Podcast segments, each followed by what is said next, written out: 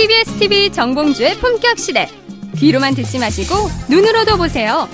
시민의 방송 TBS TV는 IPTV, 케이블 TV를 통해서 시청할 수 있습니다. KT 올레 TV 214번, SK BTV 272번, LG U TV 176번을 통해 시청할 수 있고 케이블 TV의 채널은 TBS 홈페이지를 통해 확인할 수 있습니다. Google Play Store, App Store에서 TBS 앱을 검색 다운로드 받으면 24시간 어디서나 TBS TV를 시청할 수 있고요. 유튜브, 네이버 TV, 다음 TV 팟을 통해서도 시청 가능합니다. 정봉주의 품격 시대. 이젠 눈으로도 보세요.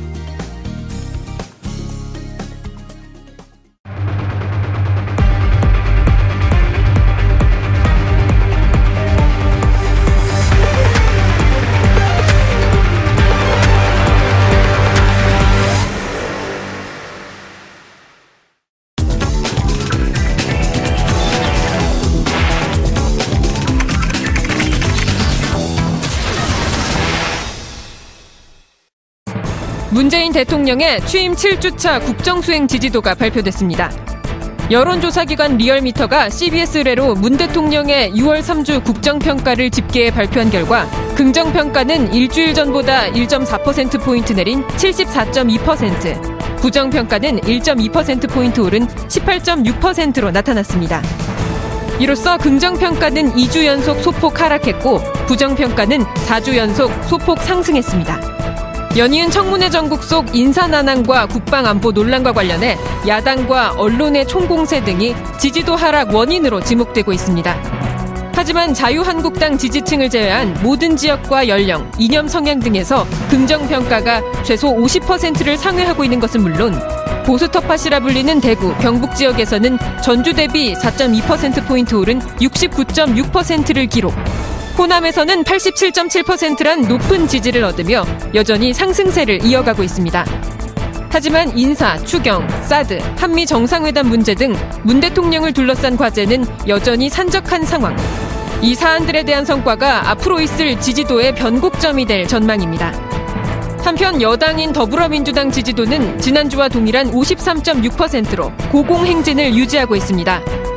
반면 강한 야당의 모습을 고수하고 있는 자유한국당은 0.2%포인트 내린 14.5%로 2위를 차지해 뒤를 이어 국민의당과 정의당, 바른정당의 지지율은 모두 6%대로 초접전 양상이 펼쳐지고 있습니다. 한미 정상회담과 청문회 슈퍼위크를 앞두고 문재인 정부의 지지율은 계속 고공행진할 수 있을지 지금부터 6월 3주차 여론조사를 분석해보고 향후 전국 상황을 전망해봅니다.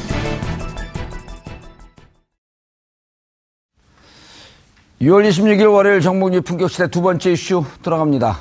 취임 7주차를 맞은 문재인 대통령의 지지율이 2주 연속 소폭 하락한 것으로 나타났습니다. 하지만 여전히 70%대 중반을 유지하고 있는데요. 장관 후보자들의 인사 이슈와 문정인 통일 외교 안보 특보의 발언 파장 등의 영향으로 풀이됩니다. 이 문제와 관련해 세 분 모시고 말씀 나눠보도록 하겠습니다. 고재열 시사인 기자님 계속 자리 지켜주고 계시고요. 권순정 리얼미터 조사 분석 실장 나오셨습니다. 안녕하십니까? 예. 거기 대표가 누구시죠, 리얼미터? 이택수 대표입니다. 어디 가셨어요? 어, 지금 아주, 아주 매우 중요한 약속이 있어서 제가 대타로. 그럼 우리 중요하지 않은 약속이라는 아, 그것이 아니오라. 예. 지금 땜빵으로 나오신 거예요? 예, 그렇습니다. 너무 그렇다 그래요. 내가 더 전문가입니다 그래야죠. 두 분하고 두 분 누가 더 아니 근데 여기 실무 실무 총책임자지 실장입니다. 예, 그렇습니다. 조사분 여기서 조사하고 그 밑밥을 예. 갖다 주면 갖고 쫙 푸는 거 아니에요 이택수 대표가. 아 밑밥이라기보다는 예, 분석 결과를 그 드리면은 예. 그렇죠. 쫙 그, 그럼 더 잘하시잖아요. 아 뭐 그렇다고는 얘기할 수 없고 이번에 예. 사장을 탄핵시켜 버려요. 되게, 되게 좋아하시네. 네. 아, 좀 당황스러운데요. 예. 네, 그렇게 하면 안 됩니다. 그렇게 하면 안 돼요? 네. 가는 어. 먼저 대출되는 수가 자, 허성무 전 청와대 비서관님 자리하셨습니다. 네, 안녕하세요. 예. 자, 시청자 여러분들께서도 샵 5400으로 다양한 의견 보내주시기 바라겠습니다. 페이스북 라이브로도 시청하실 수 있습니다. 자, 고재열 시사인 네. 기자님. 이거 기사거리 아니지 않아요? 74.5% 소폭 하락했다. 한마디 딱 하면 끝나는 거 아니에요? 어떻게? 어, 근데 떨어졌다. 그래도 여전히 70% 중반대인데 공공행진 아니? 어, 저는 그 이렇게 생각합니다. 그러니까 지금 어, 뭐 꾸준히 예. 약간의 하락 양상이긴 하고 그다음에 이제 부정 평가도 또 꾸준히 상승 그런 이제 양상이긴 한데 예. 어, 어떤 우려해야 될 부분, 국정 운영과 관련해서 음. 어, 우려해야 될 그런 상황에 그런 건 아닌 것 같습니다. 이것은 이제 초기에 어, 취임하고 빵빵빵 터트리던 어떤 그 텐션이 음. 좀 유지가 안 되는 정도 그리고 어, 이 다음부터는 이제 조직이 좀 움직여서 성과들을 예. 보여줘야 되는데 아, 그 청문회나 인사청문회나 그다음에 추경 예산이 지지부진 되면서 조직이 아직 움직이지 않으면서 어떤 성과물들이 나오지 않으면서 초기에 보여줬던 어, 높은 수준의 긴장도를 유지 못해서 좀 조정되는 부분으로 볼 수 있을 것 같고요. 그리고 정말 걱정해야 되는 것은 어떤 부정적인 거, 아, 문재인 정부는 정말 비도덕적이구나. 그리고 네. 문재인 정부는 정말 무능하구나. 뭐 이런 것들에 대한 어떤 축적이라고는 볼 수 없기 때문에 네. 그런 이제 우려할 지점은 아닌 것 같은데 다만 이제 한미 정상회담을 기점으로부터는 지금부터는 이제 허니문도 끝났고 그다음에 어, 어떤 성과를 내든 아니면 문제를 일으키지 않던 간에 그것들을 어, 보여주지 못한다면 그때부터서는 좀 이제 유의미한 변화들이 있지 않을까 그렇게 보고 있습니다. 예. 자, 권 실장님. 네. 어, 통상적으로 그렇게 무능하고 문제가 많았던 박근혜 정권, 그 박근혜 대- 전 대통령조차도 네. 해외 순방을 하고 나게 되면 네, 지지율이 올라갔단 말이에요. 그렇습니다. 우리 국민들이 일단 해외 나가서 정상회담을 하거나 네, 우리 국위 그 국위 선양을 위해서 좀 활동을 하게 되면 좀 우호적으로 봐주는 경향이 있거든요. 그렇습니다. 예. 예, 보통 어, 박근혜 대통령의 국정 동력, 전 대통령이. 예, 예, 전 대통령의 그 음. 민심으로부터의 국정 동력을 어, 만회하는 방식은 두 가지였습니다. 음. 그 외교, 우리가 그 다자외교든 아니면 양자외교든 예. 외교한 부분하고 어 그리고 대북 이슈입니다. 대북 이슈, 예, 핵 예. 미사일 그리고 목함지뢰 기억나시죠? 예, 예. 그러한 부분들이 예, 그러한 했던, 예. 부분들이 지지율이 그러니까 민심의 동력이 떨어질 때 어, 반등의 그 중요한 요소로서 기능했던 것이 사실이거든요. 음. 근데 사실상 그 대통령이 바깥에 나가서 국민 안보와 경제를 위해서 어, 외국 정상들이라든지 예. 여러 사람들하고 얘기를 하는 그 이미지 자체가 전부 다 지지를 해주는 음. 그러한 부분들을 그, 그 가지고 있습니다. 예. 해서 그것은 정권이 달라 달라졌지만 그 한미 동 그 한미 동맹이라든 그런 부분들을 다 같이 공유를 대부분이 공유를 하고 있기 때문에 예. 요번 그 29일부터 시작해는 예, 29, 30일 항일간이죠. 예, 그리고 또 이따 G20 그 회의도 있- 그 회담도 있, G20 이요? 죠 예, G, G20 예. 회담도 있죠. 아무래도 문재인 정부에서도 외교 이, 이 부분은 그 민심의 동력을 한층 음. 끌어올리는 주요한 한 원인으로 기능할 가능성이 매우 높다고 봅니다. 예. 이택수 대표보다 훨씬 잘 하시는데요. 그렇습니까? 이게 바꿔버리시죠, 알겠죠? 그리고 사실, 실장과 예. 대표. 잘 하시는 저희- 김에 한 번 더 하시려고요? 예, 아닙니다. 지금 저쪽으로 가야 되는데. 아, 그렇습니다. 예. 아니, 계속 하세요. 예. 아니, 보통 74.2%가 저희들 지표로 따지면 2주 연속 하락했고 예. 그리고 가장 높았을 때 한 84% 정도 그렇죠. 나왔을 때84% 있었는데 갔었죠. 근데 그 그때부터 보면은 어, 지속적으로 하락하는 추세이긴 합니다. 하지만 음. 이제 모 방송에서 제가 그런 말을 한 적이 있어요. 떨어졌지만 앞에 숫자를 보라. 실자가 있다는 겁니다. 아. 보통 여론조사에서 앞에 60%가 넘으면은 보통 60%가 넘으면은 이제 무응답청을 고려를 하면 20% 또는 30%대가 반대하는 그 여론들이 있는 뭐를 건데요. 고려 한다 그랬어요? 약간 문, 그러니까 무응답청. 무응답청, 무- 아, 무응답청. 예, 예, 무응답청을 비율에. 따라서 음. 반대하는 비율이 조금씩 달라지는데 그래도 찬성이라든지 지지가 60%가 넘으면은 예. 반대하는 그 청은 보통 한 20% 30% 정도 되거든요. 그렇죠. 보통 일반 여론조 일반 국민을 대상으로 하는 여론조사에서 60% 이상이 나오면은 어, 보통 이제 언론 인터뷰할 때는 이제 크게 라는 표현을 쓰지만 압도적인 지지로 볼 수 있습니다. 음. 근데 더더군다나 앞에 칠자가 나와 있기 때문에 아. 어, 그, 부- 그 자세한 분석을 보더라도 자유한국당 지지층을 제외하고는 하고는 모든 지역 그리고 연령 음. 그리고 이념 성향에서 전부 다 그 긍정 평가가 높거든요. 알겠습니다. 그렇습니다. 근데 정말 잘하시네. 네, 분석을. 예. 이택수 대표 할땐좀 답답했거든요. 예. 이 바꿔버리시죠. 제가 잘리겠습니다. 방송 끝나고 이 모니터링 결과를 이택수 대표에게 꼭 전달하도록 하겠습니다. 예. 그리고 또 이택수 대표가 오면 더 잘한다고 또 그래요. 예. 경, 때때에 따라 갖고 다 맞춤형을 합니다 우리가. 예, 감사합니다. 예. 자 허성문 비서관님. 예. 어, 지금 이렇게 이제 좀 떨어져도 우리가 웃으면서 할 수 있는 게 지금 방금 말씀하셨듯이 70%라고 하는 건 어찌 보면 상상을 초월하는 어, 지지율이거든요. 그럼요. 아주 높은 지지율 맞습니다. 예. 다만 이제 그것이 좀 떨어진 것 같고, 어, 우리라도 좀 호들갑을 좀 떨어줘야지.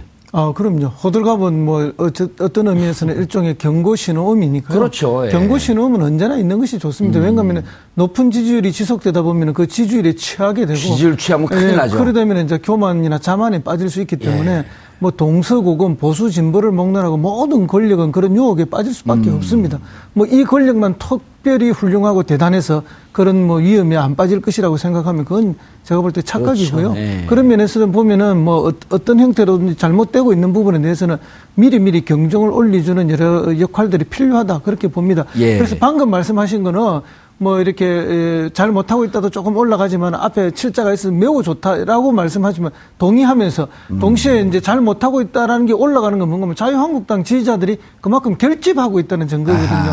그래서 그런 면에서는 또 약간의 경계심을 가지고 볼 필요도 있다. 그리고 최근에 인사 문제 이런 거에 있어서는 대개 국민들이 기대가 굉장히 크지 않습니까? 예. 뭐 정말 이번에는 정권이 바뀌면 훌륭한 사람들이 다 나올 거다 생각했는데 훌륭한 사람도 있었지만 또 보면은 뭐 이전 정권의 장관들이나 크게 차이가 없는 이런 사람도 조금 섞여 있구나. 대한민국의 현 주소인 것 같아요. 우리나라 식자층, 이른바 그 권력층, 기득권층의 1%에 해당하는 분들의 도덕적 수준이라고 하는 것이 거의 천편일률 같아요, 보니까. 예, 근데 그런 면에서 오는 안타까움이 있고 그런 면에서 오는 안타까움 때문에 이제 일부의 지지율 하락으로 나타나는 예. 것이 아닌가. 그 다음에 또 다른 하나는 뭐- 청문회 후보자들의 인사청문회 결과가 그렇죠. 하락에, 하락을 예. 좀 그, 그 저는 뭐 주 요인 중에 하나라고 봅니다. 하나다. 이제 부차적 요인은 뭔가 하면 지금 국방 외교 문제를 놓고 일부 보수 언론이라든지 일부 보수 정치인들이 지나치게 대통령 흔들기를 하는 면도 있다. 예. 뭐 다시 말해서 저는 뭐 최근에 이런 느낌도 봤습니다. 그런 언론이나 그런 보수청은 대통령이 미국 지금 방문을 해야 되는데 청와대 문을 나서기도 전에 무릎 꿇고 엎드려서 포복으로 가라는 수준으로 대통령한테 지나치게 강요하는 사람들이 그럼요. 있다. 물론 이제 정말 외교가 잘 되고 미국과 관계가 좋아지고 한미 그 우리의 전통적인 그런 것들이 더 잘 동맹이 복원되고 뭐 더 탄탄해지기를 바라는 의미에서 보수적인 시각이지만 좋은 충고를 하는 그런 좋은 분들도 계시지만 예. 오히려 그것을 넘어서 오히려 뭐 좀 잘못되기를 바라고 미국 가서 얻어맞고 오기를 바라고 그러면서 막 뭔가 이렇게 흔들어대는 느낌을 주는 극소수지만 예. 그런 일부의 불안 조성감이 또 이제 이렇게 지지율을 약간 끌어내리는데 작용을 하고 있는 것도 사실이 아닌가. 저는 음. 그런- 그런, 양면이 좀 있다고 보고요. 예.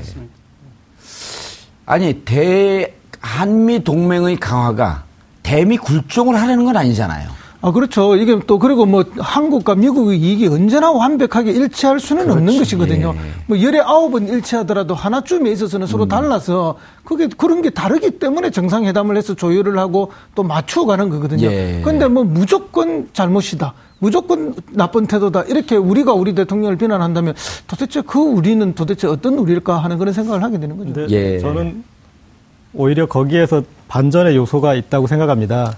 어디 어디에서요? 거기라고 그 지시하면서 거기를 얘기를 해야 돼. 거기가, 네. 어디냐면 이제 이를테면 문정인 특보가 예. 한 발언에 대해서 이게 지금 한미 간의 갈등을 파열음을 내는 거 아니냐? 낸다. 아. 뭐 그런 것들을 지금 마구 지적을 하면서 이미 아, 한미 정상회담 하기도 전에 이건 보나마나 결과가 안 좋을 거야 그런 분위기를 만들어내고 있지 않습니까? 예. 예, 그리고 아, 이렇게 숙제가 많은데 과연 문재인 대통령이 풀 수 있겠어? 음. 어, 이런 식의 어떤 그 아, 이 그런 이제 분위기를 조성하고 예. 있는데 저는 이게 역으로 문재인 대통령에게 예, 훨씬 더 수월하게 만든다고 생각합니다. 그렇죠. 갖고 네. 오히려 그 이 선택의 범위를 문정인 특보가서 확 열어놓고 온 그렇죠. 거예요. 그러니까 이렇게 아니 그렇게 한미 간에 갈등이 많은 줄 알았는데 가서 보니까 대체로 일치하더라. 그리고 실제적으로 이미 문재인 대통령도 오바마 정부가 했던 전략적 인내에 대해서는 문제가 있다라는 입장이었고, 아 그리고 이 트럼프도 똑같은 입장이고, 예. 다만 북한과의 대화 조건에서 우리는 지금 동결만 하면 일단 대화를 시작하겠다는 입장이고 트럼프 정부에서 그거보다는 아, 이핵 이제 폐기를 약속해야지 그래야 대화를 하겠다는 약간의 어떤 차이는 있지만 궁극적으로 방향이 만나고 있었기 때문에 네. 아, 그래서 만약에 가서 어 보수 언론이 수구 언론이 기대했던 갈등이 나타나지 않고 어, 공감대가 형성된다면 어, 상당히 일단 외교의 성과로 음. 또 보- 보여질 수 있는 가능성도 열려 있는 것 같습니다. 아니 예를 들어갖고요. 지금 그 주제가 한 세 개쯤 되는데 북핵 문제하고 사드 문제하고 그다음에 한미 FTA 문제란 말이에요. 네. 이미 그 트럼프도 어, 대통령으로서 자기 위치를 좀 잡아가고 있거든요. 근데 거기다 문재인 대통령 앞에 대놓고 북핵 어떻게 할 거냐. 그거에 대해서는 이견이 없어요, 양측이. 자, 사드 어떻게 할 거냐. 사드 당신 그거 빼려고 하는 거 아니냐? 이렇게 아마추어처럼 실무적 문제를 제기하지는 않을 거 아니에요. 그렇죠. 그리고 그 이제 FTA 예. 당장 이거 그 재협상하자. 이런 실무적 얘기는 안 할 거거든요. 그러니까 트럼프에게도 지금 이제 이 야, 어떤 그 이, 유리한 지점과 불리한 지점이 있습니다. 예. 사드 관련해서도 아, 일단은 지금 원비어가 사망하면서 미국 국민의 국민 감정이 있기 때문에 예. 대북 이슈에 대해서 강하게 해야 되는 어떤 입장이 그럼요. 있지만 또 예. 하나는 여전히 지금 트럼프는 중국을 통해서 대북 압박을 하고 있어서 중국의 역할이 중요합니다. 음. 그렇기 때문에 사드에 대해서 중국을 거스르는 사드 정책을 계속 또 갈 수 없는 입장도 있고 음. 여러 가지가 있어서 어, 문재인 대통령이 조율해낼 수 있는 그리고 합의를 이끌어낼 수 있는 여지가 존재하는 것 같습니다. 이번에는 양측이 시- 조금 그 오해될 수 있는 네. 균열될 수 있는 신뢰를 회복하는 수준까지 가고 앞으로 뭐 정상회담이 그냥 한 번 한 번으로 끝날 거 아니잖아요. 또 실무 네. 차원에서 바로 7월에 이제 G20 만나면 거기서 진심이 있고요. 연결이 또 장관들 면담 계속 있을 거 아니에요. 네. 자, 그런데 이런 그 네거티브 부정적 요소 말고 그래도 앞에 숫자를 봐라. 어, 오늘 명언을 남기고 가요. 7. 이렇게 고공행진하는 원인은 또 뭐라고 보세요? 역대 대통령들을 다 뛰어넘었죠, 이 정도면? 예, 그 제가 기억하기로는 김영삼 정부 초기에 예. 아주 높은 그 역사발을 세우기 기억나시죠? 그렇죠. 그 시점을 지나면서 상당히 높았던 하나 외치고. 예, 예. 어, 기억이 나는데 거기에 비견하거나 조금 더 높은 지지율이 아닌가 음. 생각하는데요. 일단은 뭐 흔히들 전문가들은 기저 효과를 얘기하더라고요. 기저 효과. 예. 전문가 아니세요? 그 기저 효과가 남 얘기처럼 하지 말고 자기 얘기를 하세요. 예, 그 기준이 예. 기준이 그 문재인 정, 아, 그 문재인 대통령의 기준은 바로 전 대통령이지 않겠습니까? 예. 그러니까 소통의 문제라든지 아. 음. 그리고 너무 외- 못했기 때문에. 예, 맞습니다. 아. 경제 부분들도 그렇고 외교의 부분들도 따지고 보면 아, 중도청이라든지 진보청 같은 경우 동의할 수 없는 부분들이 5년 내내 지속되었거든요. 예. 그런 부분들을 감안한다면은 일단은 이전 정부가 너무 못했기 때문에 예. 그, 거기로 바- 발- 거기로부터 발생하는 긍정적인 음. 기대감 그런 부분들이 반영되었다고 되어 있다고 봐야 될 것 같고요. 예. 두 번째로는- 넘어가기 전, 두 번째로 넘어가기 전에. 네. 돌발 질문. 네. 그때 이명 그 박근혜 대통령 그 탄핵 국면 때 네. 그때 뭐라 그랬냐면 전문가들이요. 네. 제가 전문가도 좀 불신하는 발언을 할게요. 전문가들이 뭐라 그랬냐면 누가 대통령이 돼도 고통의 연속일 것이다. 아, 그랬단 말이에요. 그랬나요? 너무 적폐가 켜켜이 쌓여 있기 때문에 네. 이걸 어떻게 다 피해갈 거냐. 그래서 누가 돼도 이번 대통령들은 그 뒷일을 치우는데 힘을 쏟다가 제대로 일을 못할 것이다. 네. 그러면서 불행한 대통령이라고 하는 평가들을 훨씬 더 많이 했어요. 근데 네. 느닷없이 이제 와서 왜 말이 바뀌어요? 저는 그렇지는 않다고 생각합니다. 그래요? 기본- 예, 어, 그런 기본- 얘기 한 적 없어요? 저는 한 적이 없고요. 네, 죄송합니다. 그럼 예, 사과드리겠습니다. 기본적으로 모르겠습니다. 이택수 대표가 혹시 했을 수 있어요.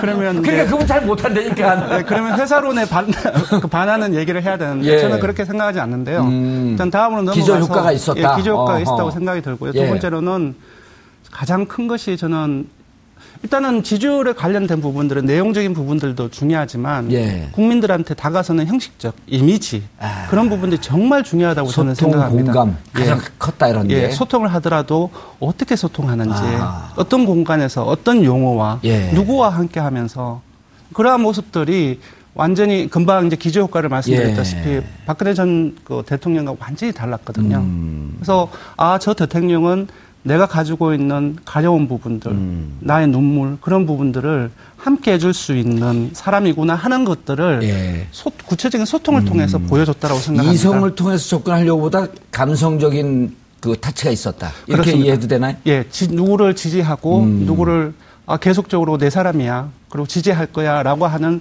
생각이 들게 되는 것은 음. 내용적인 부분들 예. 보다는 저는 정서적이고 정서적이고 감성적인 부분이 더 감성적인 크다고 생각합니다. 타치가. 예. 아. 그 예를 들면 최근에 이제 경육관 오늘 같은 경우 청와대에서는 그것이 아니다라고 이제 얘기는 들었지만 이제 일반 국민들 같은 경우 댓글로 보면은 경유가 인상 부분들에 대해서 그러니까 미세먼지 예. 그 대, 대책입니다. 되게 반대하는 그 생각이 되게 많거든요. 아니 근데 그- 이 정부에서 경유가 인상에 대해서 검토도 하지 않고 가짜. 뉴스가 예, 아니라 예, 이거는 예, 맞습니다. 나쁜 뉴스죠. 예, 나쁜 뉴스인데 일단은 그렇다고 치고 근데 음. 그게 댓글들을 읽어 보면 어 이건 안 올렸으면 좋겠어. 그래도 지지해. 음. 라는 부분들이 되게 많습니다. 예. 그러니까 제가 무슨 말씀을 드리냐 하면은 누구를 지지하고 내 편이야라고 하는 그런 부분들은 내용적인 부분들, 아. 예. 즉 나한테 이득이 되냐 실이 되냐 그런 부분들도 중요하지만 어떤 이미지로 어떤 정서적으로 나와 연결돼 있는지 그런 부분들이 훨씬 더 크다라고 생각이 들어요. 알겠습니다. 확실히 이택수 대표보다 잘하시네요. 제가 한 번 물면 20년 갑니다. 자, 허승문 비서관님. 그런데 그래도 여전히 약재는 있어요. 자, 미국에 간 게 지금 호재로 작용될 가능성이 높다라고 하는 게 두 분 전문가들의 말씀이고, 그럼 이제 대체로 어, 이번에 가고 무슨 정말 현안들이 급, 아주 급한 현안들이 있기 때문에 이게 삐그덕거리는 모습은 안 볼 거라고 다 예상, 그 예상들을 하잖아요. 네. 그런데 이제 국내에서 이 청문회 전국이 첩첩산중이에요. 네, 그렇죠. 뭐 미국도 다 그렇게 예상하지는 않고요. 일부에서는 뭐 삐걱거릴 거라고 끊임없이 예상을 하고 그, 있죠. 그 기대하는 것을 객관적으로 그렇게 얘기하면 안 되죠. 자신들 기대치. 예, 그런 좀게 가서 있고. 망신 좀 당하고 왔으면 좋겠다. 네, 다만 이제 대통령은 미리 그 부분도 뭐 철저하게 준비를 하고 계셔서 언론 외신과의 인터뷰를 통해서 충분히 메시지를 예. 사진에 전달하고 지금 최근에 나가는 메시지는 어쨌든 흥남부두에서 철수할 때 자기는 그 14,000명의 가족 중에 한 명이고 그 후신 어, 후예고 그래서 내가 오늘 대통령까지 됐다는 메시지를 분명하게 던지고 또 미국 가서 그때 참전했던 미국의 용사들을 모아서 모임을 갖는 그런 방식으로 신뢰와 동맹을 확인하는 걸 만들어가고 있기 때문에 뭐 그 부분에 있어서는 굉장하게 서로의 설득과 안정감을 가질 거라 보기 때문에 이제 방금 말씀하신 것처럼 에, 오히려 더 큰 성과를 얻어서 올 가능성이 훨씬 높다 이렇게 네. 저도 뭐 예측하고 있습니다. 이걸 하나 좀 덧붙였으면 좋겠는데 공수부대 출신이기 때문에 공수부대는 한미 연합 작전을 많이 해요. 그렇죠. 그리고 예. 이제 특별히 그때 이제 뭐 그 판문점 도끼 만행 사건이 일어났을 때 예. 미군 이사단 장병들이 희생이 됐지 않습니까? 예. 그때 이제 대응 팀으로 직접 투입됐던 사람이 74년도에? 아. 예, 직접 투입됐던 사람이 바로 문재인 전 대통령이 대응 팀으로 투입이 된 적이 있거든요. 음. 이제 그럴 정도로 이제 이렇게 확실한 부분이 있기 때문에 뭐 그런 믿음에 전혀 금이 가지는 않을 거라 음. 그렇게 봅니다. 그리고 어쨌든 미국은 초강대국이고 우리는 뭐 그게 비하면 상대적으로 약소국인 상황에서 예. 사실은 정상회담을 하지만 우리가 언제나 어리고 미국이 갑인 건 사실이지 않습니까? 그렇죠. 예. 그런 상황 속에서 불리함 속에서 늘 해왔는데 지금까지는 갑의 요구대로만 따라갔기 때문에 잘된 정상회담이라면 이번에는 우리의 주장도 부분적으로 하면서 가까이 잘 조율을 통해서 더 큰 성과와 더 좋은 동맹의 관계를 만들어 올 것이라 보고요. 예. 그다음에 이제 그럼에도 불구하고 인사청문회는 여전히 에, 조금 어, 블랙홀 같은 면이 남아 있다. 무슨 뭐요? 블랙홀 같은 블랙홀? 예. 블랙홀, 블랙홀로 어, 블랙홀이랄까요? 블랙홀. 블랙홀. 블랙홀 갱상도- 같은 예. 요소가 있다. 이게 이제 왠가 하면은 지금 예. 국방장관도 여러 가지 지금 문제가 나타나고 있지 않습니까? 예. 물론 이제 김병관 박근혜 정권 초기에 국방장관 내정자하고 지금 두 분을 비교를 많이 하고 있거든요.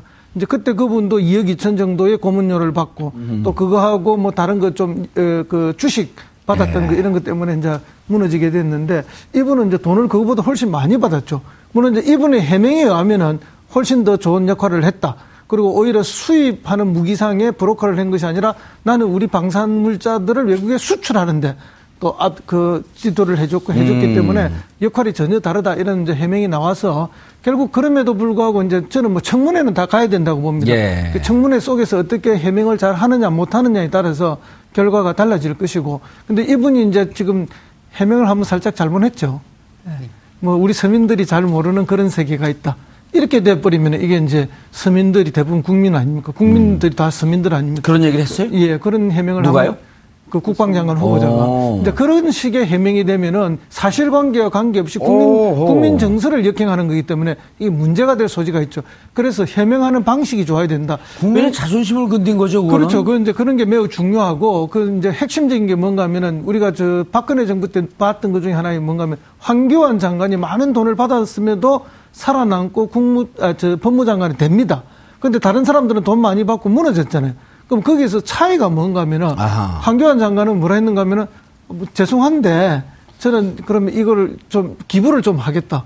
그 위에 기부를 했는지 안 했는지 우리가 확인을 못 해봤습니다만 그 그렇- 이후에 기사는 없었던 것 예. 그렇게 비껴갔어요. 적절하게. 예. 비껴가고, 뭐 그렇다고 해서 이게 면책이 되거나 뭐 그런 건 아니지만 박근혜 대통령이, 전 대통령이 또 강하게 밀어붙여서 뭐 간 거는 있지만 그러나 어쨌든 국민들 앞에 겸손한 마음으로 어떤 방식으로든지 이렇게 비켜가거나 해명이 되는 방식을 택해야 되는데 국민 감정에 정면으로 거스리는 이런 해명이 나오면은 그때는 이제 더 큰 폭발력이 생길 수 있어서 지금 청문을 기다리고 있는 그 장관 대기자들 정말 예, 솔직하고 정직하게 그리고 국민 정서에 맞는 그런 해명과 설명이 저는 필요하다고 봅니다. 예. 네, 앞에 말씀하실 때 문재인 대통령이 이제 뭐 흥남부도 철수 얘기하고 그다음에 이제 공수부대 얘기하면 이제 트럼프와 좀 말을 아이스 브레이킹 하는데 좋을 것이다 말씀하셨는데 약간 좀이군 문제에서 공수부대를 부각하면 트럼프가 좀 삐칠 수도 있죠. 왜요? 트럼프가 병역을 조금 어 약간 미필해? 좀 이 미필 가까운 좀 이렇게 어, 방위예요? 제대로 했다라고 보기 어려운? 어, 그런 그 이 병역일 겁니다. 그래서 제가 어. 전에가 한번 알아본 아, 자존심이 상한다? 자존심이 난 군대. 갖고 낙하산 패러슈트 타고 내렸는데 당신 못 타고 내렸냐? 엘리베이터 타고 내렸냐? 이러면 기분 나쁘다. 만기. 제대 하셨냐고 그러면 만기 제대. 네, 그럼 좀 삐칠 아니, 수 근데 있을 것 통역하는. 사람이 다르게 하겠죠. 네. 그런데 이제 저는 그렇습니다. 지금 인사청문회 과정을 지켜보면 아, 문재인 정부의 캐릭터가 도덕적인 정부인지 유능한 정부인지 그 방향을 어느 쪽으로 가고 있는지에 대해서 아, 정확한 지적이시네. 예. 예. 그런데 지금 도덕성에 대해서 지금 흠결이 지적되고 음. 있는 거거든요. 그리고 그 사람들의 사실 무- 그러니까 도덕성의 공격이 부각되고 있기 때문에 이 사람들 무능하다 그런 식은 아니에요. 강경화 장관 후보자 보고 이 사람 무능하다라고 누가 안 그랬죠? 아, 안 그러고 예. 지금 송영무 뭐 저- 장관 후보자도 그렇고 이제 그런 입장인데 사실 도덕성은 지켜내기가 정말 힘듭니다. 언젠가는 음. 깨지게 돼 있고 그리고 깨지고 나면 회복이 어려운데 그리고 지금 이제 어, 유능 무능에서 무능 쪽은 부각되는 부분은 제가 봤을 때는 그렇게 특별히 없는 것 같습니다. 사람이 유능한 것 같긴 한데 좀 문제가 있는 것 같다. 그런 류의 어떤 이 어, 되고 있고 그 다음에 보수 언론에서 공격했던 게 코드 인사였거든요.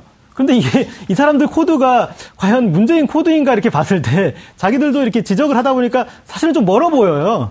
오히려 이 과거 보수당과 코드가 맞아요. 그렇죠. 그러니까 예. 이게 코드가 멀어가지고 코드 인사라는 공격을 하기에는 이미 너무 벌어져 있어요. 그렇죠. 그래서 예. 어떤 도덕성 부분은 어차피 나중에 지키기 어려운 부분이었는데 그 음. 부분을 내주는 대신에 아, 유능 무능에서는 흐트러지지가 않았고 그다음에 이 코드 인사 부분도 흐트러져 있기 때문에 않았다. 어, 제가 봤을 때는 전체적인 구도에서는 이제 이 고비만 넘어가면은 음. 아, 그래도 무난하게 넘어간 어떤 정부로 볼 수 있지 않 초기에 예. 볼수 있지 않을까 싶습니다. 어쨌든 이번 인사를 보게 되면 실무형, 그다음 업무에 적합한 이런 분들을 찾아낸 것 같은 흔적은 여기저기 있단 말이에요. 네, 그리고 사실은 이제 이 역대 정부에 보면은 초기에 관료 의존적인 부분이 되게 많거든요. 그런데 그거에 비해서는 상당히 자신감 있는 음. 그렇죠. 내각을 예. 볼수 있을 것 같습니다.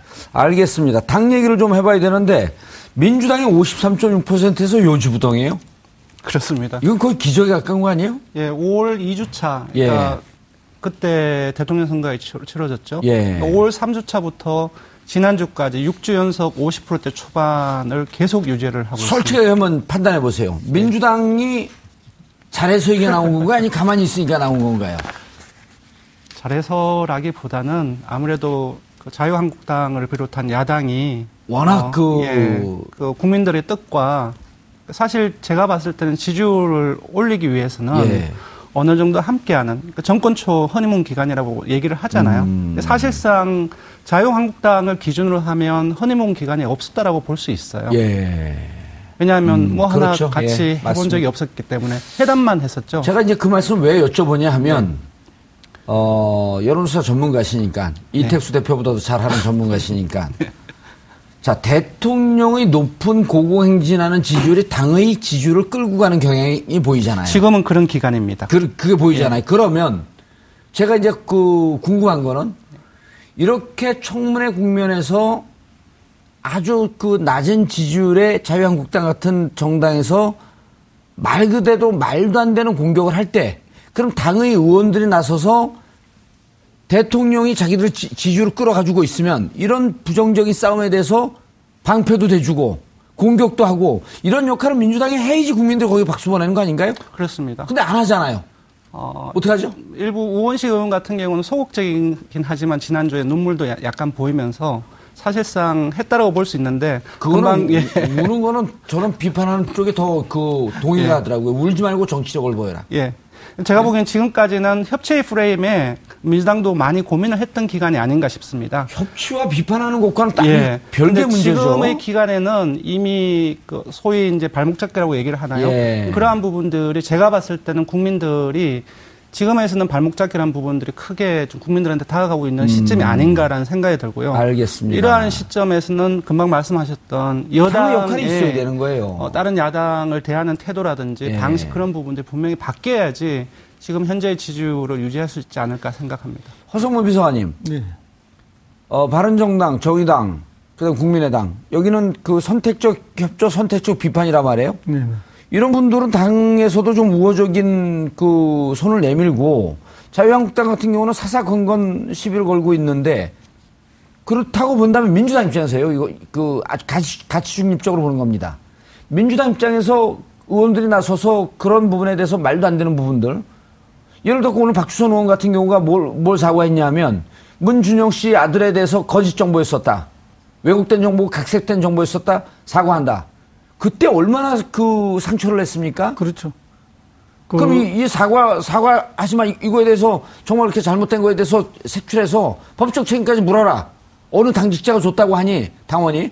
아니 이제 법적 책임까지 묻는 건 너무나 당연하고요. 예. 그리고 이제 뭐 그것까지도 하겠다라고 이제 박주선 비대위원장은 생각을 가지고 있고 당원 음. 당규에 따라서 뭐 당 내부 처리까지도 하겠다라고 이야기는 예. 하는데 어쨌든 뭐 그 지금까지 우리 정치에 보면 잘못된 것을 인정하고 사과하고 책임을 지겠다는 모습을 보여준 잘했어요. 예, 잘해준 겁니다. 예. 그러나 이제 국민의당이 검증팀이 지금 그러면 이제 조작된 걸 가지고 검증을 한다고 지난 대선에서 공격을 한 거 아닙니까? 예. 이건 정말 어마어마한 일이죠. 아니, 그리고 그걸 했던 후보는 유구무원이에요. 네, 그러니까 이제 후보도 뭐 그에 관련해서 말을 한 적이 몇 번 있지 않습니까? 예. 그렇기 때문에 이제 이거는 후보도 한 번은 사과를 해야 될 문제고, 음. 그리고 조작에 관여된 사람들은 그야말로 사법적 처리를 받는 것이 마땅한 일이죠. 그리고 이제 그런 그 조작되고 있는 것을 알고 검증팀이 한 건지, 아니면 모르고 받아서 검증팀이 떠들은 건지, 이거는 뭐 음. 뭐 지금 현재까지는 알 수가 없지만, 만약에 검증팀까지도 가담돼서 조작을 했다면은, 예. 이거는 뭐그 정말 어마어마한 일이라서, 당의 존립과도 문제가 될 만큼 예. 조작 사건이 큰 것이고요. 예. 예, 뭐 말씀하실 게 있나요? 아닙니다. 예. 예. 국민의당하고 관련돼서 제가 예. 한마디 말씀을 드리고 싶은 예. 것 같은데. 아, 오늘 정말 잘하신다. 그러니까 지난주 수요일 날 21일 날에 재판이 어, 붙었나요? 예. 아니요. 국민의당 지도부가 광주를 방문했지 않습니까? 예. 그게 여러 가지 행보를 보이면서 했던 어, 표현이 뭐냐면 현재 문재인 정부하고 협조할 것은 어, 적극 그 협조하겠다라는 음. 그 얘기를 했거든요. 그거는 기본적으로 어, 그 국민의당이 호남의 민심을 끌어들이기 위한 하나의 방편으로서 어떻게 할, 할 수밖에 없었던 거라고 생각이 들어요. 금방 말씀하셨던 그 문준영 그 예. 선거 기간 동안 있었던 이런 부분들은 처리하겠다 이런 부분들도 제가 보기에는 호남을 기반으로 해서 전체적인 음. 그 지지율을 끌어올리기 위한 하나의 방편으로서 나와, 나오지 않았나 생각이 들고요. 예. 조금 더 예. 지지율이 5%던데. 아, 저희 기준을 하면은 그 지난 저 아, 2주 전에 한 10% 초반이었고 예. 21일 날 호남 방문 이후에 그 발언을 한 이후에 어, 목요일 날, 금요일 날 이틀 연속 상승을 해서 금요일 날은 17.5%까지 올랐어요. 어, 국민의당이요. 그렇습니다. 많이 올라갔네요. 예, 그렇다고 예. 본다고 한다면은 이후에 앞으로 이제 추경이라든지 여러 가지 음. 중요한 그 국회에서 처리해야 될 사안이 있는데 아무래도 그, 그 이전과 이전과 같이 음. 그 여당과 협조하지 않는 모습들을 계속 보이긴 좀 힘들지 않을까라는 아. 생각이 듭니다. 알겠습니다. 오늘 여론조사 중에 이제 재밌는 게 어, 자사고 얘기가 나왔어요. 예.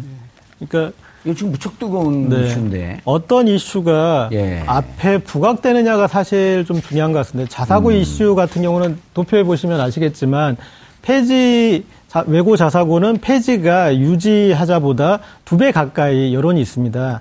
아, 그래서 어, 이런 것들이 계속 이슈로 부각되면 어, 국민 입장에서는 국민의 동력을 가지고 정부가 일을 추진하는 일이 되거든요. 음. 그런데 어, 뭐 사드 문제나 이런 부분들은 여론 지형이 이렇지 않습니다. 음. 그래서 어떤 것들이 어떤 이슈가 앞에 나와서 어, 대통령과 정부가 역할을 하는지가 중요한데 아, 외고 자사고 이슈 이런 것들은 음, 환기될수록 왜냐하면 거기 사실 이해 당사자는 소수입니다. 그리고 지지 여론도 그런데 강력하게 반발하잖아요. 그렇죠. 근데 강력하게 반발한 거에 대해서 정부가 명분과 논리를 가지고 확실하게 교육제도의 어떤 개혁의 방향을 가지고 간다면 국민들이 그걸 개혁으로 봐줄 수 있기 때문에 네. 좀, 좀 죄송스럽지만 오늘 조금, 발언 많이 하시네요. 예, 공학적인 예. 측면에서 조금 다르게 음. 봅니다. 근데 이 부분은 저희들이 여론조사를 했을 때 워낙 그, 그 질문 가지고서 예.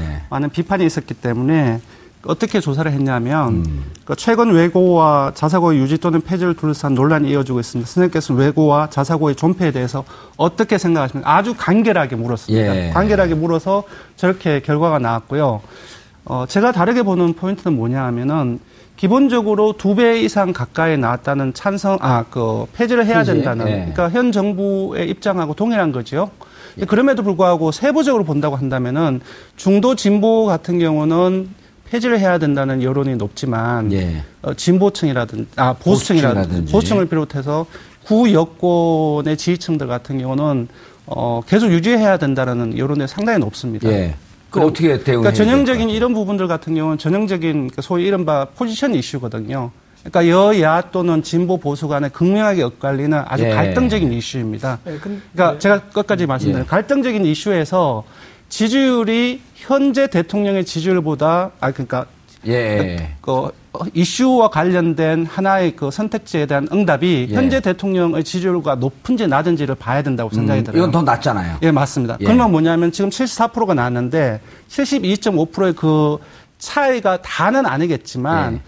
그, 그 부분을 이루는 그 주변부, 음. 문 대통령을 지지하는 주변부, 약한 지부, 주변부 부터 또? 시작해서 이 이슈가 벌어지면 이탈할 가능성이 높다라는 거죠. 그래서 단순히 예. 이 이슈만을 가지고서 어, 전국을 운영하기는 좀 힘들다라는 알겠습니다. 생각이 듭니다. 저는 거기에 예. 또 반론이 예, 있습니다. 간단하게. 예. 어, 이태수 대표하고 다른 생각이신 것 같은데. 이태수 뭐냐면 잘하는 것 이슈는 같아요. 예. 이슈는 대통령 지지율만큼의 압도적인 이슈는 세상에 존재하기 힘듭니다. 그렇습니다. 아, 예, 정답입니다, 저게. 예. 이제 그만하시죠. 오늘 끝났어요. 예, 알겠습니다. 예. 자, 아, 이명박 박근혜 보수 정권은 유독 안보를 강조했습니다.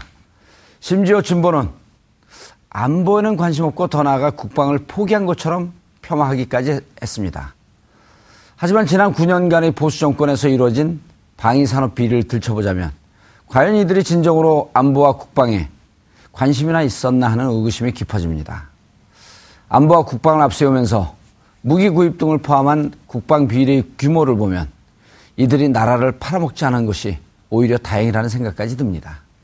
분단이란 특수한 상황, 아직도 휴전 중이라는 안보 상황이 이들에게는 돈을 빼먹는 절체절명의 기회처럼 보였나 봄- 봅니다. 자신의 생명을 걸고 국방의 의무를 하고 있는 군 장병들, 그리고 이들의 안전을 노심초사 염려하는 가족과 부모들, 이들을 포함해 국민의 안전을 바라며 우리 국민들은 기꺼이 세금을 냈고 그리고 이 세금이 정당하게 쓰였으라고 믿어 왔습니다. 국방 비리는 국민의 안전과 생명을 담보로 한 부정행위라는 점에서 그 어떤 비리보다도 심각하고 치명적입니다. 그런 만큼 국방 비리는 털끝 하나라도 남기지 말고 철저하게 수사해서 엄벌에 처해야 할 것입니다. 촛불로 정권을 교체한 국민의 명령입니다. 6월 26일 월요일 정봉주 품격 시대 마치겠습니다. 감사합니다.